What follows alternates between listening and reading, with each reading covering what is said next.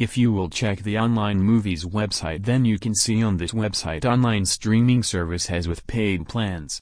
But if they do not take any single rupee for online streaming service. Now follow the link and enjoy online movies.